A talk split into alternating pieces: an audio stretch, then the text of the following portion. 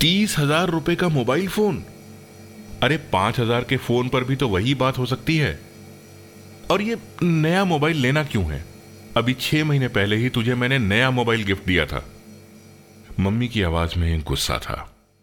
राहुल बोला, मम्मी, ये इतना पुराना वर्जन है कि दोस्तों के सामने इस मोबाइल को जेब से निकाल भी नहीं सकता मैं। पापा, आप कुछ बोलो ना। पापा ने कुछ बोलने के लिए अखबार जरा सा नीचे किया ही था कि मम्मी बोल पड़ी। पापा क्या बोलेंगे? पापा तो अब भी एक पेंट पाँच साल तक चलाते हैं। किफायत सीखो पापा से। पापा फिर अखबार पढ़ने लगे। राहुल के कुछ कहने से पहले मम्मी आगे बोली, तीस हज़ार रुपए। अरे पैसे पेड़ पर लगते हैं क्या? राहुल बोला, मैं कमाता हूँ ना, मेरे पैसे हैं। मम्मी अचानक शांत होते हुए बोली ओ, तेरे पैसे। ठीक है फिर। मम्मी आगे बिना कुछ बोले कमरे से बाहर निकल गई। राहुल ने पापा की तरफ़ देखा। पापा सोच रहे थे, आज संडे को कुछ बढ़िया लंच बनने वाला था।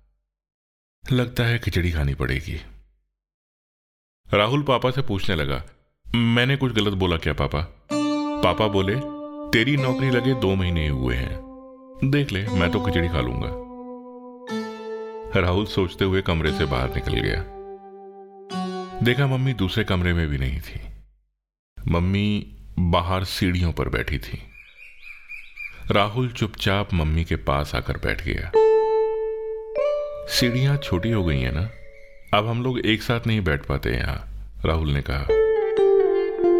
मम्मी बोली, सीढ़ियाँ छोटी नहीं हुई, तू बड़ा हो गया है। राहुल बोला, थोड़ा मोटा भी हो गया हूँ। जब छोटा था इन्हीं सीढ़ियों पर भाग भाग के चढ़ा करता था मैं। मम्मी बोली, और बार बार गिरता भी था। एक बार याद नहीं, सामने के दोनों दूध के दांत टूट गए थे।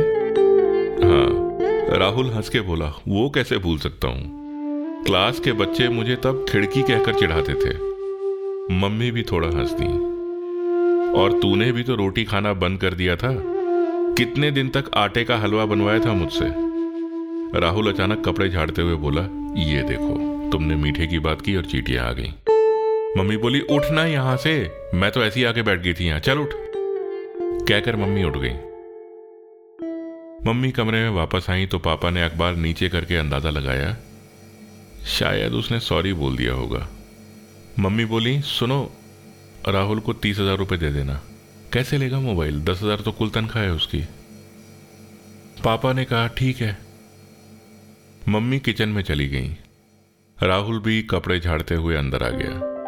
पापा ने राहुल को देखकर फिर अंदाज़ा लगाया। नालायक को देखकर लगता तो नहीं कि इसने सॉरी बोला होगा। राहुल बोला, मम्मी आटे का हलवा बना रही हैं। आप थोड़ा टेस्ट करोगे? पापा को यकीन आ गया, मम्मी का मूड ठीक है, खिचड़ी कैंसिल है। बीस साल का है, बिना सॉरी बोले मम्मी को राज़ी कैसे करता है? मैं तो तभी राहुल ने आवाज़ दी पापा, क्या सोच रहे हो? पापा बोले हाँ हाँ थोड़ा टेस्ट कर लूँगा, थोड़ा सा। पापा फिर अखबार पढ़ने लगे।